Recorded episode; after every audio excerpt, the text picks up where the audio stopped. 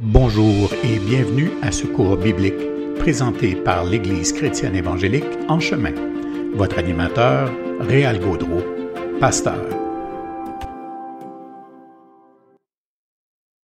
Bonne soirée à tous. Aujourd'hui, euh, jeudi le 27 octobre de l'an 2022, donc ça me fait plaisir d'être avec vous ce soir pour cette séance numéro 6 de cette étude sur la prière qu'on a entrepris il y a un mois et demi. Donc, avant de commencer, je tiens à remercier tous ceux qui, se, qui finalement se joignent à nous pour cette étude.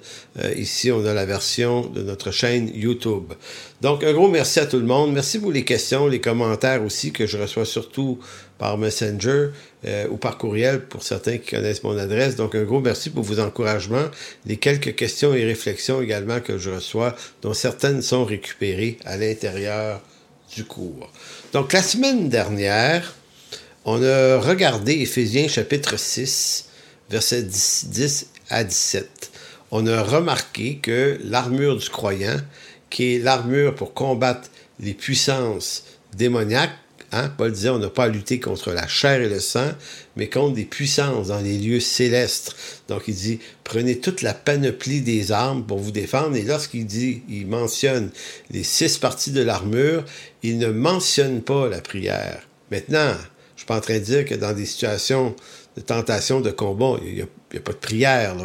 Je suis en train de dire que c'est d'abord et avant tout dans le discours de Paul, c'est la foi au Christ, c'est l'attachement à sa parole, à son esprit, c'est ce qu'on accumule, ce qu'on va chercher comme matériel dans l'Écriture qui renforce notre foi, qui fait que devant les attaques du malin, notre assurance, c'est pas une assurance qu'on a en nous-mêmes, c'est une assurance qu'on a dans ce que l'Écriture déclare à notre sujet la victoire du Christ. Hein? Donc, c'est ce qu'on a vu euh, la semaine dernière. Maintenant, au menu ce soir, on va, on, va, on va continuer un petit peu sur le sujet du combat spirituel en rapport ici avec euh, notamment euh, trois sujets. Comment résister au diable?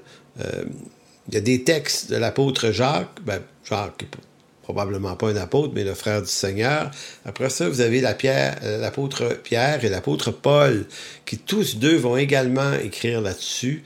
Et je vais faire ça rapidement. Je ne vais pas mettre trop de temps là-dedans, mais je, veux qu'on voit un point important sur la résistance au diable. Et le combat spirituel, euh, est-il de la prière ou non?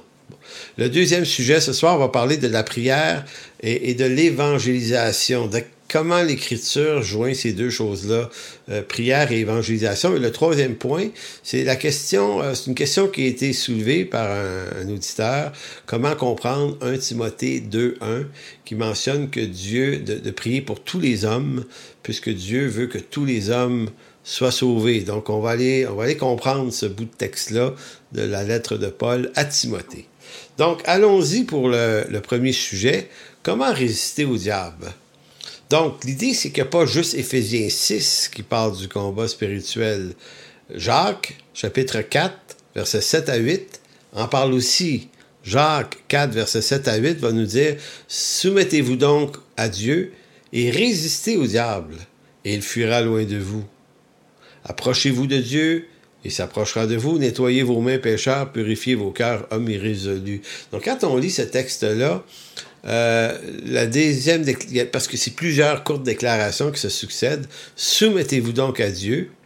Après ça, résistez au diable et il fuira loin de vous. Approchez-vous et vous remarquez qu'il y a cinq verbes qu'on traduit en français à l'impératif, donc c'est comme un ordre, on pourrait entendre ça. Donc soumettez-vous à Dieu, résistez au diable, approchez-vous de Dieu, nettoyez vos mains et purifiez vos cœurs.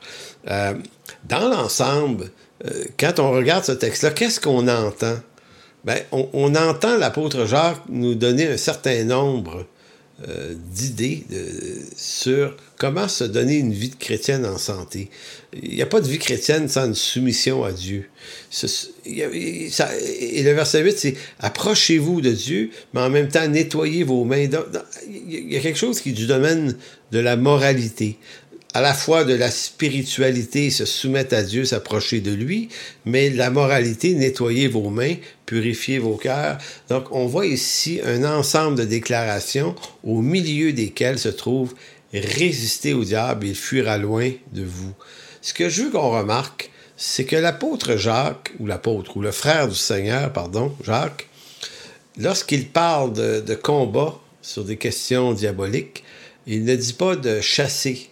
Et là, je suis pas en train de dire que Jésus n'a pas chassé des démons, ni Paul. Je suis pas en train de dire que ça se peut pas. Je suis en train de vous dire que dans le discours de Jacques, et vous allez voir que Pierre et Paul ont un discours très semblable, et ce qui semble être avoir été l'enseignement du temps apostolique, le diable, de la façon dont on le regarde, c'est un être auquel il faut résister par la foi, et Éphésiens 6, c'est par la parole, c'est par les promesses, c'est par l'Esprit, c'est par le Christ en nous.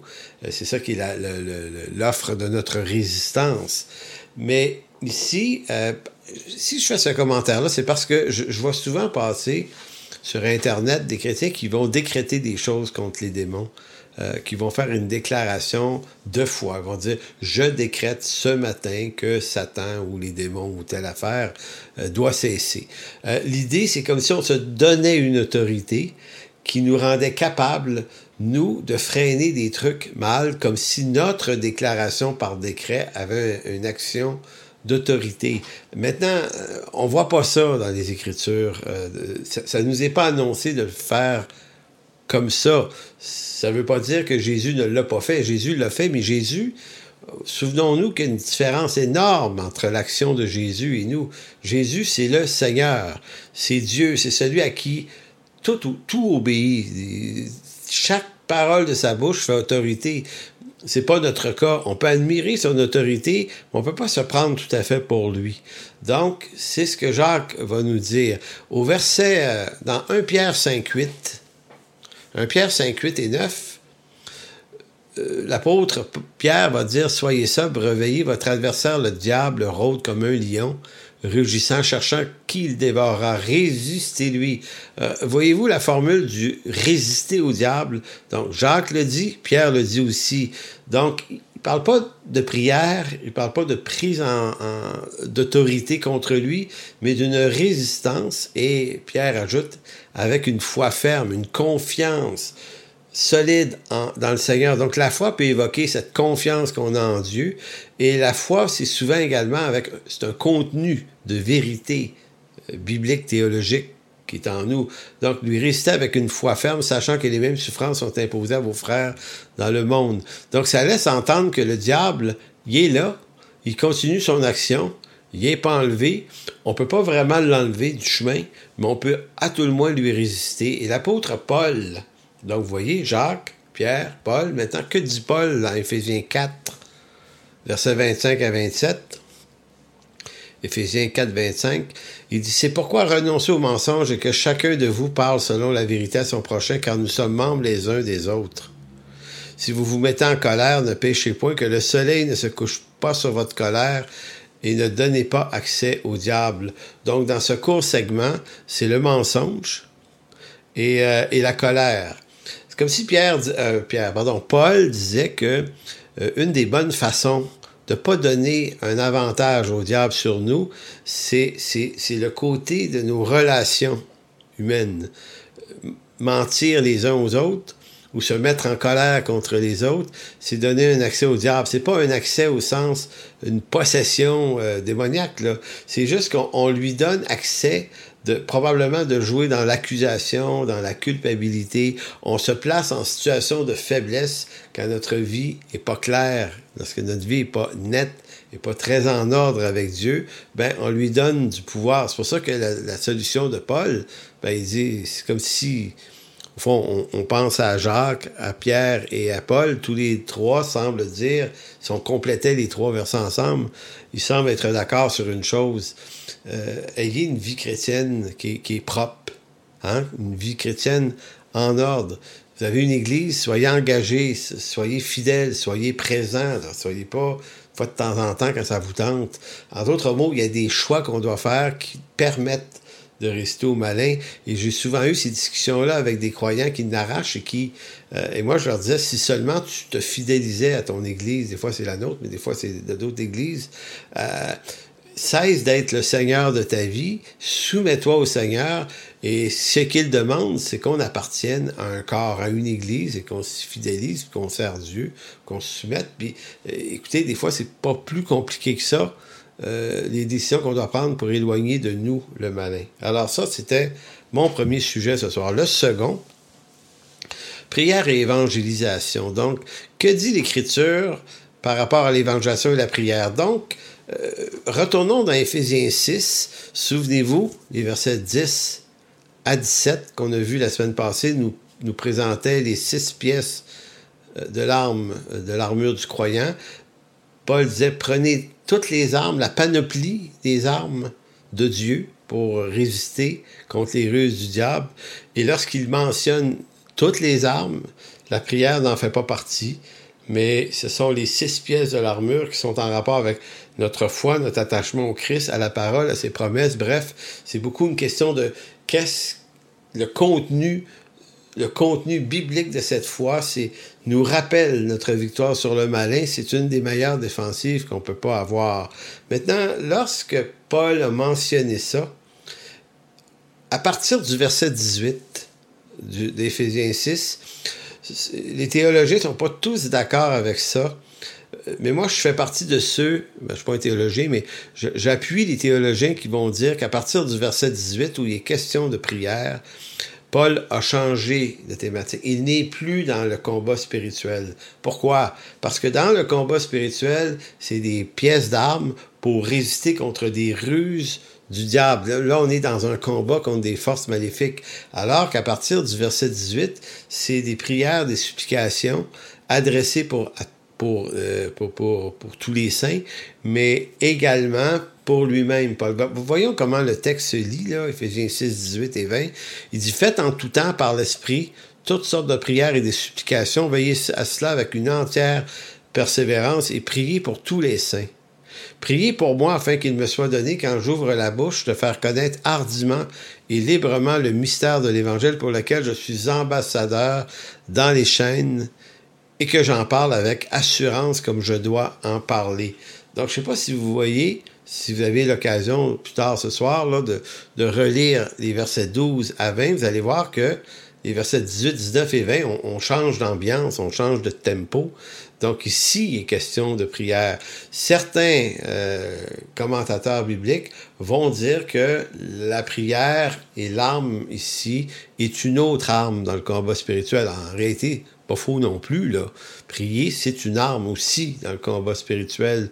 Mais certains disent, oui, mais sauf que Paul est dans une autre thématique. Donc, le contenu de ce texte fait suite au combat spirituel des versets précédents. La prière ici euh, prend une direction précise dans deux cibles. La première, c'est de prier avec persévérance pour, tous les saints. Donc ici, là, ça, c'est vraiment intéressant. on se demande c'est quoi prier, puis pourquoi, puis pour qui prier, ben, l'apôtre Paul ici là, euh, ouvre une porte très très grande et très claire. Prier pour tous les saints. On fait déjà ça généralement dans nos églises. Les gens autour de soi, on va prier pour nos pasteurs, nos anciens, on va prier pour nos ministères, mais on va prier pour les gens qui traversent des moments difficiles, on va prier pour les gens malades, on va prier lorsqu'il est temps de, de, nommer des personnes à des charges. Bref, on peut prier pour une panoplie de choses. Donc, Paul vraiment pousse ici, prier avec persévérance, avec des supplications. Faites-le, là. écoutez, avec une entière persévérance, pas juste un peu, pour tous les saints. Et ensuite, la deuxième raison de prier, dit-il, c'est prier pour moi afin que lorsque j'annonce l'Évangile, je vais le relire, afin qu'il me soit donné, quand j'ouvre la bouche, de faire connaître hardiment et librement le mystère de l'Évangile pour lequel je suis ambassadeur dans les chaînes, en prison, là, ici, et que j'en parle avec assurance comme je dois en parler. Donc, curieusement, Paul ne requiert pas de prière pour être libéré, nécessairement. Bon, euh, voyez-vous qu'on on sent que chez les Juifs, en tout cas, Paul, on voit ça chez Daniel, en d'autres mots, les, les circonstances dans lesquelles il se retrouve, euh, il semble les accepter, et demander de la prière tout autrement. Donc, Paul, en, réalité, euh, demande pas de prier pour les perdus. Et là, il y a une polémique là-dessus parce que il y a des théologiens qui vont dire l'Écriture ne, recommande pas de prier pour le salut des perdus. Mais attention, attention, calmez-vous. Ça ne dit pas de ne pas prier pour eux au sens de ne jamais intercéder pour des perdus, mais d'intercéder davantage pour des prédicateurs. Vous avez entendu Paul lorsqu'il prie pour qu'il puisse annoncer l'Évangile, il ne fait pas la demande, priez pour les perdus, priez pour les gens à qui je vais aller l'annoncer.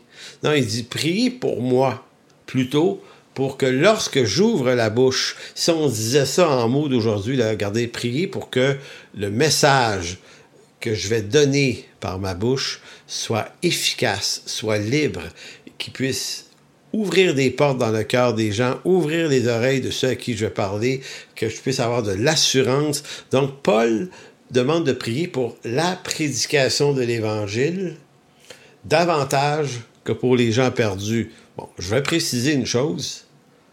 C'est pas une mauvaise idée de prier pour les perdus, là.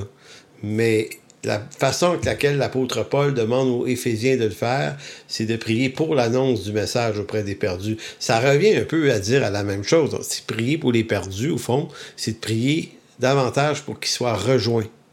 Bon, on aura beau chercher dans le Nouveau Testament des textes qui demandent de prier pour les perdus, qu'on n'en trouvera pas beaucoup.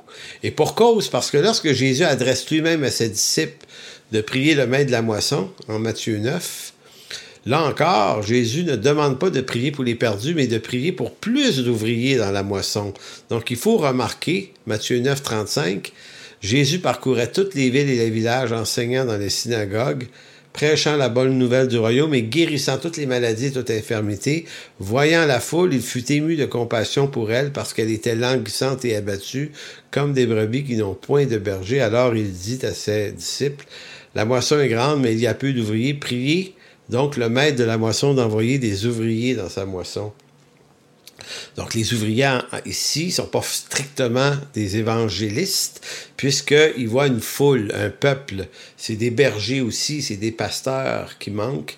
Euh, donc on ne peut pas juste parler de ce texte-là en termes d'évangélisation, mais remarquez que le Seigneur ne demande pas de prier pour le salut de la foule, mais de prier pour des bergers qui vont la paître. En d'autres mots, pour des ouvriers qui vont lui annoncer l'Évangile et la vérité. Donc, ce sont les ouvriers dans la moisson qui sont l'objet de notre intercession. Évidemment, il y a d'autres textes. Certains vont me sortir Romains 10.1, euh, Frère, le vœu de mon cœur et ma prière pour eux, en parlant euh, des Juifs, c'est qu'ils soient sauvés.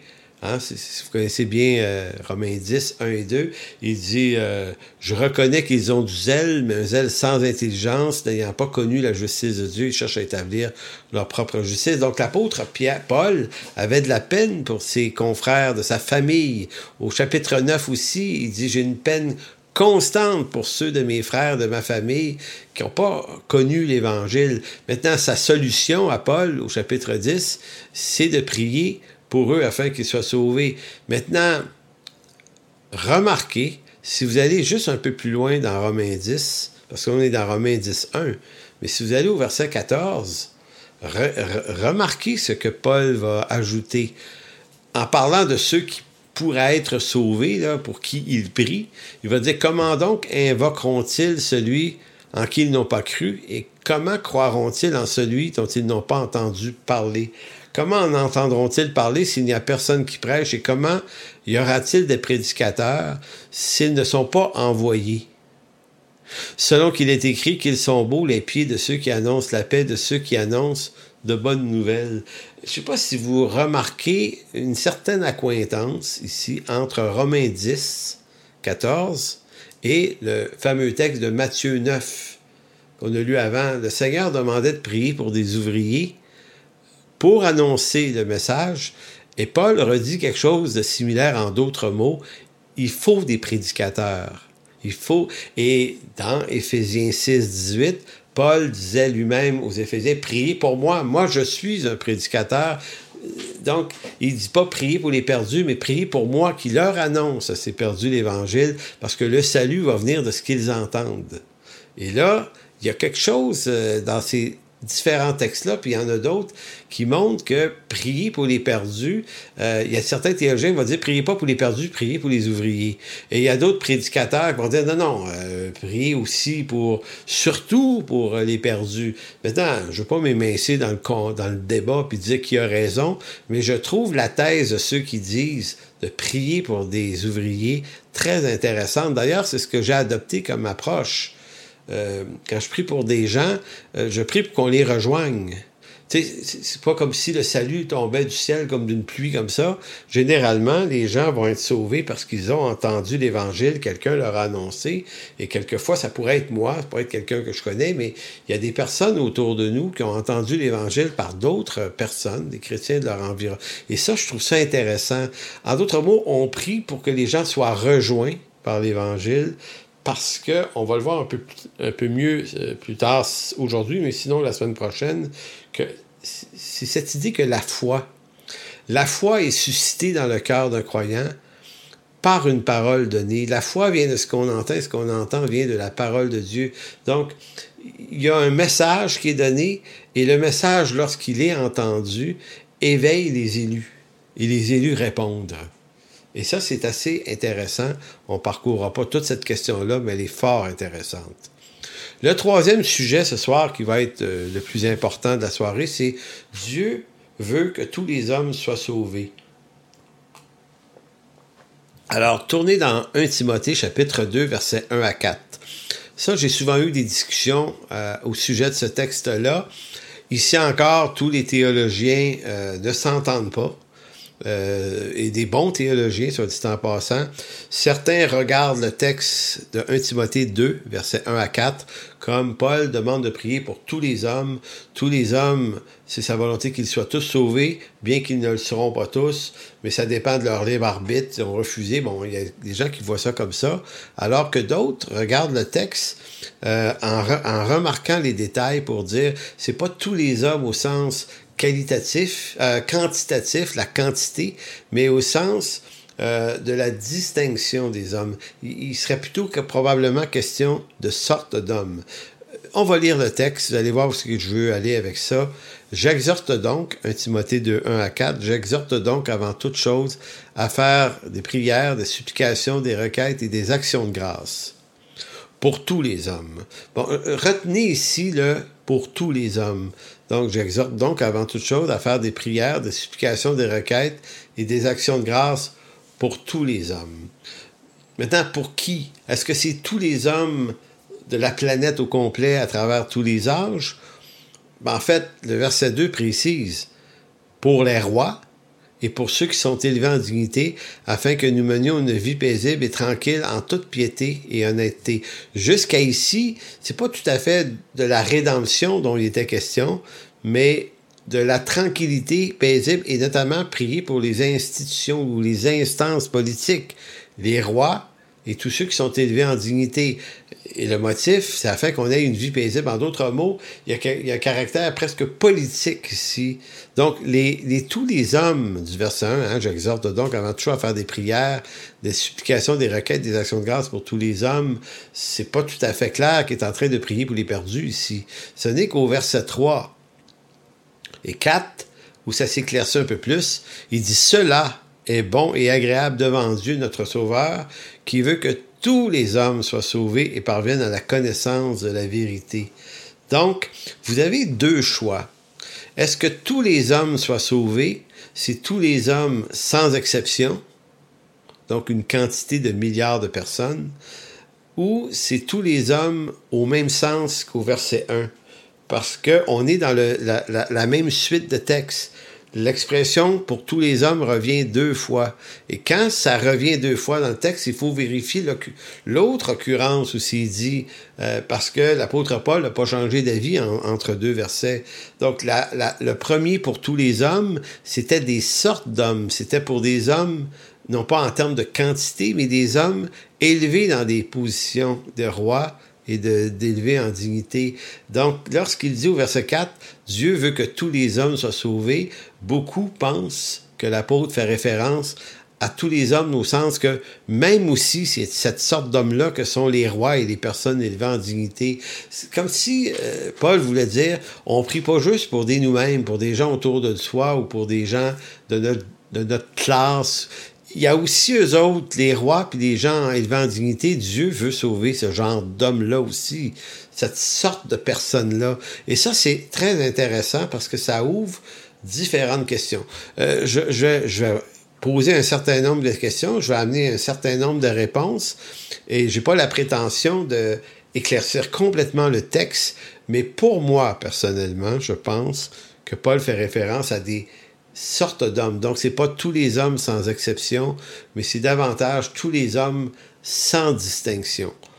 Alors pourquoi il m'arrive de penser que c'est ça? Donc posons un certain nombre de questions. D'abord, l'apôtre Paul dit au verset 4 Dieu veut que tous les hommes soient sauvés. Le mot volonté de Dieu, donc, est exprimé. Ce qui amène une question très importante. Est-ce que Dieu peut tout ce qu'il veut? Je ne sais pas si vous comprenez ce que ça veut dire, cette question-là. Dieu est souverain. Il fait autorité sur toute chose.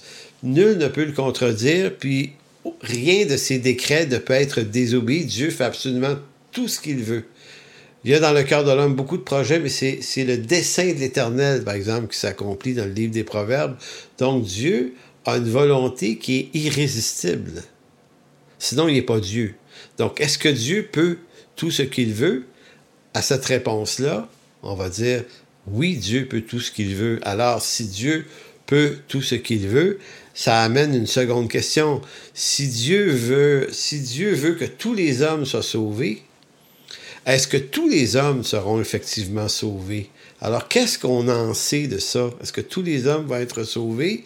Ben, je pense que vous, comme moi, vous le savez bien. Euh, on sait que tous les hommes ne seront pas sauvés. On sait que le grand jugement du trône blanc d'Apocalypse 20 nous parle que euh, la mer et le séjour des morts en dit ses morts et, tous ceux dont le nom n'est pas retrouvé dans le livre de vie euh, de l'agneau se retrouvent dans un étang éternel de feu. Et on sait que la doctrine de la réprobation est très très claire dans l'Écriture. Donc tous ne seront pas sauvés. Donc, voici le dilemme. Si je dis Dieu veut que tous les hommes soient sauvés et que je crois que sa volonté est incontestable, mais qu'en même temps je dis oui, mais tous les hommes ne seront pas sauvés, je suis en train de dire que Dieu ne peut pas tout ce qu'il veut. Si Dieu ne peut pas faire toute sa volonté, alors on a un problème. Il n'est Dieu. Ouais, je sais, il y en a qui vont dire, ouais, mais il y a d'autres affaires qui rentrent dans l'équation. Donc, si Dieu veut que tous les hommes soient sauvés, comment expliquer que tous les hommes ne seront effectivement pas sauvés? Est-ce à dire que la volonté de Dieu n'est pas souveraine sur celle de la liberté de l'homme qui refuse l'œuvre du salut? C'est un peu ça que vont rétorquer certains. Pour certains, ça fait, ça fait ça, fait du sens. On va dire oui, mais Dieu nous aime assez pour respecter notre choix. Maintenant, ça pose un problème, ce raisonnement-là. Ça pose une solution pour certains, mais la solution que ça pose amène un certain nombre d'autres questions. Dire que Dieu nous respecte assez par amour pour respecter notre choix, c'est un peu laisser entendre que le Seigneur, finalement, nous laisse, s'il voudrait nous sauver, nous laisserait se perdre néanmoins par...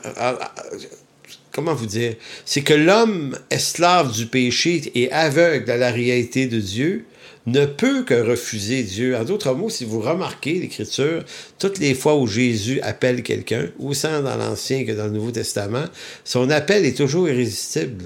Il va chercher ses apôtres, il dit, tiens, viens, suis-moi il appelle douze hommes, les douze se lèvent, et il va dire dans Jean chapitre 15, verset 16, il dit, c'est pas vous qui avez choisi, c'est moi vous ai choisi, et c'est pas juste vrai pour les apôtres. C'était vrai dans l'Ancien Testament, c'est Dieu qui a choisi Moïse, qui a choisi Abraham, qui a choisi David, qui a choisi les juges, qui a choisi Josué. Donc, tous les hommes, ajoutons les femmes que Dieu appelle à son salut, sont forcément appelés par décret par lui. Donc, si vous dites, oui, Dieu les appelle, il veut qu'ils soient sauvés, mais leur résistance arbitraire à eux leur permet de dire non. Bon, mais c'est un peu comme si on disait, euh, j'aime assez mes enfants que même en jeune âge, je les ai pas empêchés de s'exposer à un, danger mortel. Je les aime trop, je les respecte trop pour leur dire, pour m'imposer à eux. Donc, un bon parent fera pas ça. S'il y a un danger, tu vas protéger ton enfant contre le danger, tu vas même prendre sa place dans le danger. Alors, si Christ a pris notre place à la croix, c'est en vue de nous sauver, il ne nous laissera pas se perdre. Maintenant, ça laisse aussi entendre que Dieu choisit, a élu depuis toute éternité ceux qu'il avait élus au salut et que ces gens-là ne peuvent pas être perdus s'il les appelle. Donc, ça nous ramène à un autre dilemme. Que veut dire Paul lorsqu'il dit Dieu veut que tous les hommes soient sauvés? Là, on perd un peu d'espace pour dire tous les hommes, c'est sans exception. On comprend peut-être que c'est le tout sans distinction. Donc, ça nous ramène à l'idée que Dieu, parmi ceux qu'il veut sauver, il ne veut pas que sauver des Juifs ou des pauvres euh, ou des gens dans des classes normales, mais il veut également sauver des gens qui appartiennent à toutes sortes de classes. Maintenant, la question la plus fondamentale ici, est-ce que Dieu peut tout ce que sa volonté veut? Est vraiment importante la question. Est-ce que Dieu peut accomplir parfaitement ce que sa volonté exige? Il y a trois textes que je vais vous lire. Psaume 135, 6,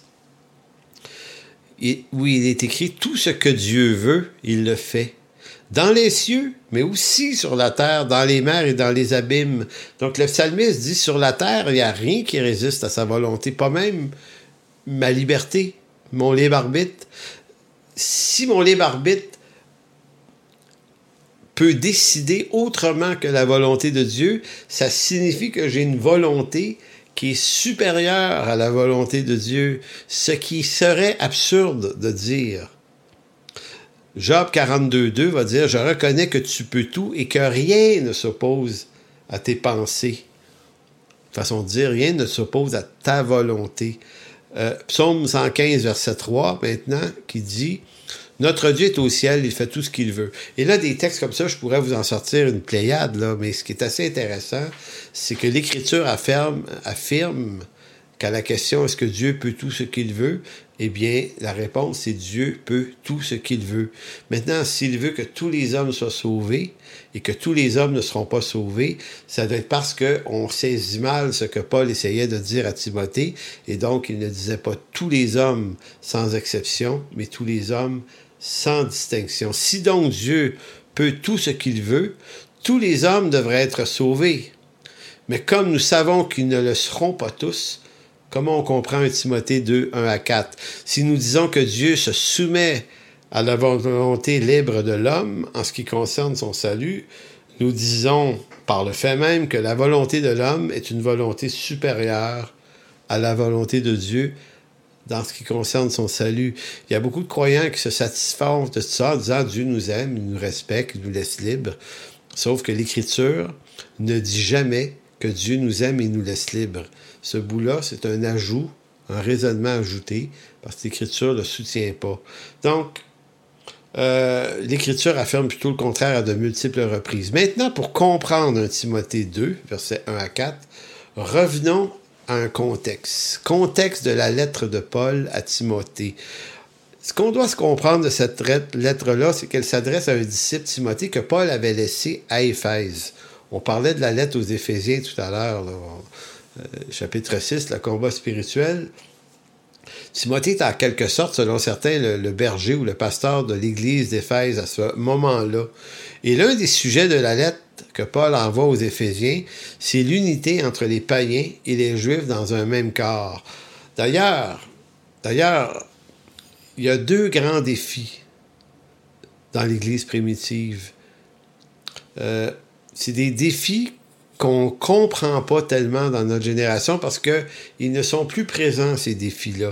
Le premier grand défi des apôtres, c'était le racisme. Racisme au sens juif envers les païens. Souvenons-nous que pour Paul et Pierre, le gros gros débat, c'était de faire accepter à des croyants juifs que les païens pouvaient également sauvés. Donc un racisme là. Et l'autre grand défi euh, des apôtres, c'était celui des classes sociales. On est dans un monde euh, de séparation. Donc le premier, parlons d'abord de ce premier grand défi qu'ont rencontré les apôtres, c'est que les classes sociales étaient un phénomène solidement implanté dans le monde romain. Euh, dans le monde juif, donc dans, dans, dans ce monde-là, là, il y a une séparation assez importante entre les hommes et les femmes. Euh, dans les cités grecques, les hommes ont des droits, de droit de vote, droit de se prononcer, mais pas forcément les femmes. Donc, vous voyez, vous avez des, des, des formes de ségrégation qui sont absolument pas réglées à cette époque-là. Donc, vous avez séparation à ce niveau-là. Vous avez séparation entre juifs et païens. Euh, et entre païens et païens également, il y a toutes sortes de divisions dans cet empire-là. Donc, on est dans un monde assez raciste. Euh, mais il y a également la question euh, des classes sociales qui vont de la haute noblesse royale. Donc, vous avez des gens de la haute noblesse royale, vous avez la haute noblesse et la bourgeoisie marchande, euh, vous avez euh, le monde militaire également, qui était une classe de monde assez importante dans ce milieu-là. Donc, c'est tous des sortes de gens différents, ces gens-là. Euh, et, quand on est militaire chez les Romains, on l'est de père en fils. Quand on est dans la bourgeoisie, on est dans une classe de père en fils. Lorsqu'on est dans les lignées royales, on l'est de père en fils. Il y a également une autre classe qu'on appelle les hommes libres, donc qui sont pas dans les hautes classes, mais qui sont sont pas des, des esclaves, ils sont libres. Hein? Euh, ce qui est une grande quantité. Mais vous aviez également une autre classe qui sont pas tout à fait des hommes libres, mais les citoyens romains. Donc ça, c'était une autre gang de personnes. Eux autres sont pas seulement libres, ils ont des droits de citoyenneté romaine. Paul possédait ce droit-là, mais pas les autres apôtres. Ils étaient juste libres, mais pas romains pour esclaves, euh, pour autant. Et vous avez la classe très énorme euh, des esclaves. Donc ça, c'est le monde de l'apôtre Paul. Ce qu'il faut bien remarquer quand on lit les évangiles euh, et les livres et les lettres apostoliques, c'est que Jésus, notamment dans les évangiles, a traversé toutes les frontières raciales, mais également les frontières de classe sociale. Écoutez, au point de mettre mal les apôtres quelquefois, lorsqu'on voit Jésus parler à des femmes, c'est il y a quelque chose de pas tout à fait normal comme ça. Lorsque Jésus s'adresse à, des gens malades, des boiteux, des, des, des lépreux, euh, OK, il vient de traverser... Euh, parce qu'on les évite, ces gens-là. C'est pas juste parce qu'ils sont malades, c'est parce qu'on n'est pas la même classe. On s'adresse pas à des esclaves non plus. On s'adresse pas à des femmes si on est un homme. Et, si on est dans les classes basses, ben, on n'aura pas de relation avec les hautes classes. Donc, en Israël, les scribes, les docteurs de la loi, c'est de la haute société. Donc, il y a tout ça. Donc, vous avez dans Marc chapitre 2, Marc 2, 16, les scribes et les pharisiens, le voyant manger avec les publicains et les gens de mauvaise vie, dirent à ses disciples, pourquoi mange-t-il et boit-il avec des publicains et des mauvaises vies? Ce que Jésus ayant entendu, il leur dit, ce ne sont pas ceux qui se portent bien qui ont besoin d'un médecin, mais ceux qui sont malades. Donc, je ne suis pas venu appeler des justes, mais des pécheurs. Donc, voyez, Jésus, qui est le Seigneur, lui, est, euh, est, entre dans des relations transversales. C'est-à-dire que euh, il n'est pas coincé avec une classe, il les traverse Donc, dans Jean 4, Jésus ou puis Jacob parle non seulement qu'une femme, mais en plus une samaritaine. Et en plus, qu'il avait eu cinq maris, il lui parle quand même. Euh, donc, ce que je veux dire, c'est que Jésus a traversé les classes sociales, mais ça, c'était un défi. C'était un énorme défi à l'époque. Le deuxième grand défi, c'est le défi du racisme. Je reviens là-dessus. C'est l'un des enjeux les plus présents dans les lettres apostoliques. Il faut bien les lire pour s'en rendre compte en observant ça. Pour les Juifs, le Messie devait venir que pour sauver la descendance d'Abraham. Les païens étaient vus euh, par les Juifs comme des maudits de Dieu, des, des, des hommes, des femmes sans aucune chance de salut. Euh, les Juifs étaient d'accord avec l'idée, pour ceux qui s'étaient convertis, que le salut était une grâce. Mais attention, c'est pas une grâce pour tout le monde. C'est une grâce que pour les Juifs. Pourquoi? Ben parce qu'on est le peuple de l'Alliance, les descendants de notre père Abraham. Donc, cette question-là a été débattue de bien des façons avec beaucoup de complications. Euh, il y a eu un concile à Jérusalem euh, au chapitre 15 des Actes, on va lire ça dans, dans pas long, mais on voit que la, question euh, soulevait énormément de controverses. Elle en, soulève dans Acte 11, notamment.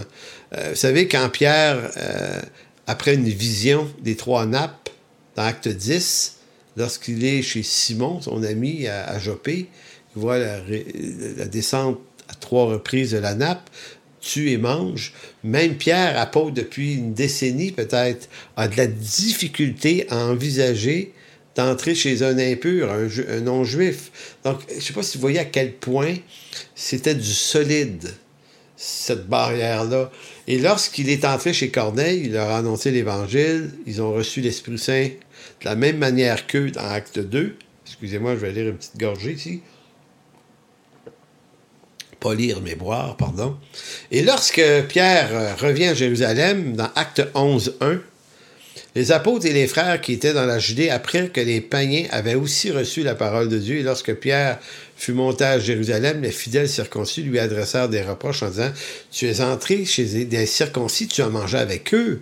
Vous voyez leur étonnement, là, leur désaccord. Maintenant, Juste après, Pierre leur explique un peu comment ça s'est passé, puis ils, se sont calmés. Donc, vous voyez que même chez des gens régénérés, régénérés par l'Esprit Saint, sauvés, nés de nouveau, les apôtres, même pour eux, la question euh, de traverser les races avec le salut était difficile. Et pourtant, ils avaient vu Jésus le faire avec la femme samaritaine et Jésus qui avait rencontré le centenier romain.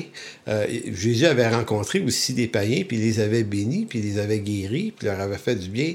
Mais, mais pour eux, on sent que la culture euh, du racisme dont ils sont épris par religion est extrêmement tenace.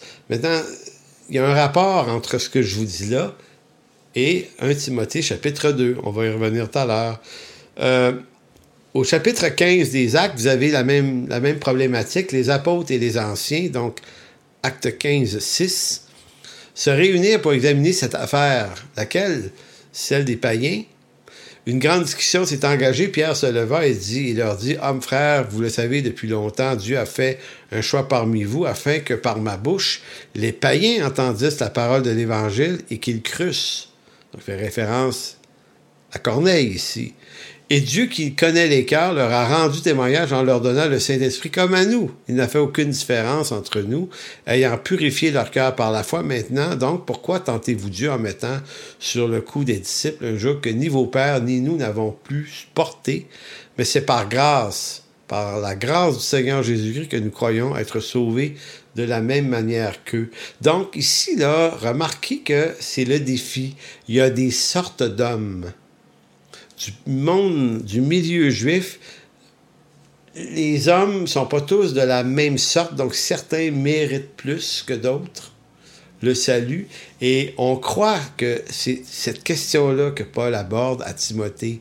Dieu veut sauver tous les hommes. Dieu veut sauver toutes sortes d'hommes, Timothée. Il veut pas juste sauver des Juifs. Il veut sauver des païens.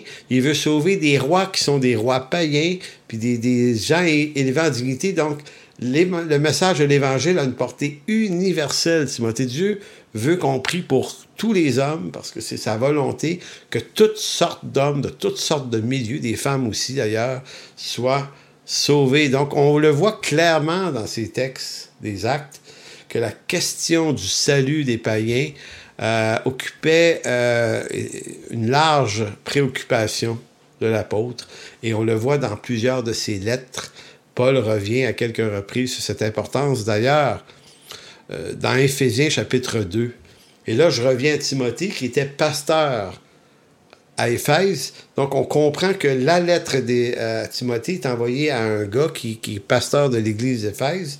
Et dans la lettre aux Éphésiens, donc, Paul traite aussi cette affaire-là. Dans les versets 11 à 18, euh, Paul avait dit, euh, avait dit, Éphésiens 2, 11 à 18, c'est pourquoi vous, autrefois, païens euh, dans la chair, appelés incirconcis par ceux qu'on appelle circoncis, qui le sont en la chair par la main de l'homme, souvenez-vous, vous étiez en ce temps-là sans Christ, privés du droit de citadins d'Israël, étrangers aux alliances de la promesse, sans espérance. Mais maintenant, en Jésus-Christ, vous qui étiez jadis éloignés, et vous avez, vous avez été rapprochés par le sang de Christ, et là, ça continue, il est notre paix, lui qui des deux n'en a fait qu'un. Donc, vous voyez la préoccupation de Paul, il avait dit ça aux croyants d'Éphèse, donc, où il y avait des Juifs, en voulant dire, regardez, l'Église, là, il n'y a pas une Église pour les Juifs, pas une Église pour les païens. Il y a une Église qui renferme les deux. Donc, nous avons tous, euh, verset 17 d'Éphésiens 2, il est venu annoncer la paix à vous qui étiez loin et la paix à ceux qui étaient proches, car par lui, nous avons les uns les autres un accès auprès du Père avec un même esprit ou dans un même esprit. Donc, si vous saisissez bien la, tournure ou l'intention de Paul, c'est vraiment de briser les chaînes de ce racisme en disant maintenant, et si je retourne dans 1 Timothée 1.4, j'exhorte donc avant toute chose à faire des prières, des supplications, des requêtes, des actions de grâce pour tous les hommes. Et c'est clair qu'ici, c'est tous les hommes sans exception parce que vous ne pouvez pas prier pour tous les hommes euh, sans exception. On est 8-9 milliards sur la planète, là. Hein? Vous ne pouvez pas prier pour tout ce monde-là, puis vous ne pouvez pas faire des supplications et des requêtes et des actions de grâce pour tous ces hommes-là. Vous ne pouvez pas. de trop. Donc, c'est n'est pas atteignable. Donc, la logique, le bon sens de la lecture du texte, c'est que supplication, requête et action de grâce pour tous les hommes, ben, le verset 2 nous donne la recette, ben, pour tous les hommes au sens de même les rois, puis même les gens qui sont élevés en dignité, donc pour des sortes d'hommes, distinguons. Non pas les hommes sans exception, mais sans distinction. Et c'est pour ça qu'au verset 3 et 4, on pense que Paul est en train de répéter la même chose. Il réutilise l'expression pour tous les hommes. Il dit Cela est bon et agréable devant Dieu, notre Sauveur, qui veut que tous les hommes soient sauvés parviennent à la connaissance de la vérité. Donc, une façon de dire à des Juifs, même les païens peuvent venir au Seigneur, même les femmes peuvent venir au Seigneur, même des esclaves, même des chefs militaires, euh, des, même des, femmes samaritaines, des samaritains peuvent venir au Seigneur, des, rois, des princes, ils peuvent tous venir au Seigneur. Donc, vous devez, si vous priez pour des gens, vous pouvez prier pour toute cette sorte de gens-là. Donc, vous voyez, c'est quand même assez intéressant de comprendre l'évangélisation et la prière.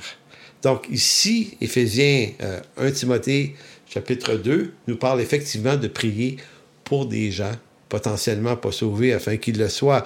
Donc, ceux qui vont dire, ah, c'est pas tellement juste la prière, c'est aussi plutôt les prédicateurs qu'il faut envoyer. Ben, moi, j'ai tendance à balancer le truc en vous disant que c'est tout à fait les deux. Mais je penche quand même du côté de l'importance des prédicateurs parce que c'est par la foi que on en vient à la foi. Donc, la foi vient de ce qu'on entend. Terminons euh, dans ce dernier segment. La parole de Dieu ne nous dit pas seulement de prier, elle nous dit aussi pour qui prier, donc tous les hommes sans distinction, et elle nous dit aussi comment le faire. On a vu ça dans Ephésiens 6, 18, prier avec supplication pour tous les saints. Donc on prie pas juste pour des gens pas, pas sauvés, peut-être, mais on prie également pour ceux qui sont sauvés. Donc, c'est aussi toute la question de la foi. Elle nous éveille sur la prière pour les ouvriers, car c'est de la prédication de la foi que que vient, euh, que l'oreille est ouverte. Donc, si je vous ramène dans Romains 10, versets 12 à 17, Romains 12, euh, pardon, Romains 10, 12 à 17, il n'y a aucune différence, en effet, entre le juif et le grec, puisqu'ils ont tous un même Seigneur. Voyez-vous encore ici, Paul annule cette distinction. Tous un même Seigneur qui est riche pour tous ceux qui l'invoquent. Car quiconque, quiconque, juif ou grec, invoquera le nom du Seigneur sera sauvé. Et comment donc invoqueront-ils celui en qui ils n'ont pas cru? Excellente question.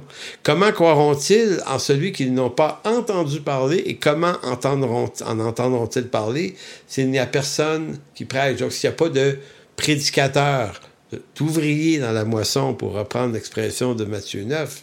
Et comment y aura-t-il des prédicateurs s'ils ne sont pas envoyés, selon qu'il est écrit qu'ils sont beaux les pieds de ceux qui annoncent la paix, de ceux qui annoncent de bonnes nouvelles, mais tous n'ont pas obéi à la bonne nouvelle. Donc tous ne seront pas sauvés. Ainsi, Isaïe dit-il, Seigneur, qui a cru à notre prédication? Ainsi, verset 17, la foi vient de ce qu'on entend, et ce qu'on entend vient de la parole de Christ. Donc, ce qu'on semble entendre ici, c'est que ça prend des prédicateurs, des annonceurs de la bonne nouvelle, et c'est de cette façon-là que la foi parvient à des gens qui étaient morts, mais qui sont ressuscités. De la même façon que Jésus, dans l'évangile de Jean, va ressusciter Lazare en parlant, en adressant une parole à Lazare. Lazare sort une seule parole, une seule parole est suffisante. Et quand, lorsque c'est le Seigneur, lorsque c'est Dieu qui la prononce, elle est d'une autorité infaillible. Et, c'est pour ça que Paul va dire, la foi, elle, comment elle parvient, comment, comment on est sauvé, en fait? Ben, c'est l'œuvre de Dieu par son esprit, mais la foi vient d'être exposée à l'Écriture. Donc l'évangélisation, c'est de rappeler le message euh, c'est pas juste une question de donner un bon témoignage, c'est pas juste une question de raconter sa vie au complet, bien que c'est correct de le faire, mais je veux dire, c'est une parole de Dieu. Cette parole de Dieu, elle a cette puissance d'ouvrir l'oreille du sourd, d'ouvrir l'œil de l'aveugle. C'est cette parole-là qui est toute puissante. Donc, c'est Dieu qui creuse l'oreille de l'homme. Tournez dans le psaume 40. Tournez dans le psaume 40 qui dit ceci tu ne désires, le verset 7 à 9, psaume 40, tu ne désires ni sacrifice, ni offrande. Tu m'as ouvert les oreilles.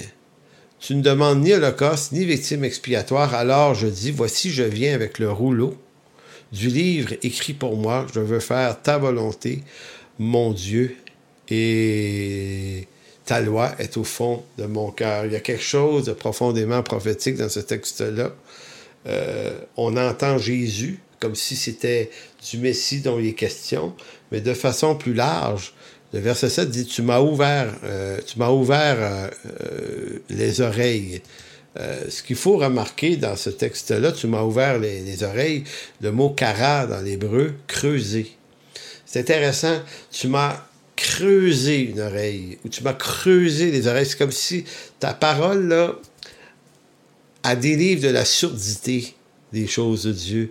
Donc, celui qui est sauvé, qui appartient au Seigneur, celui qui est élu avant la fondation même du monde, lui, l'évangélisation va lui faire entendre une parole, et c'est cette parole-là qui va éveiller euh, son éveil au salut.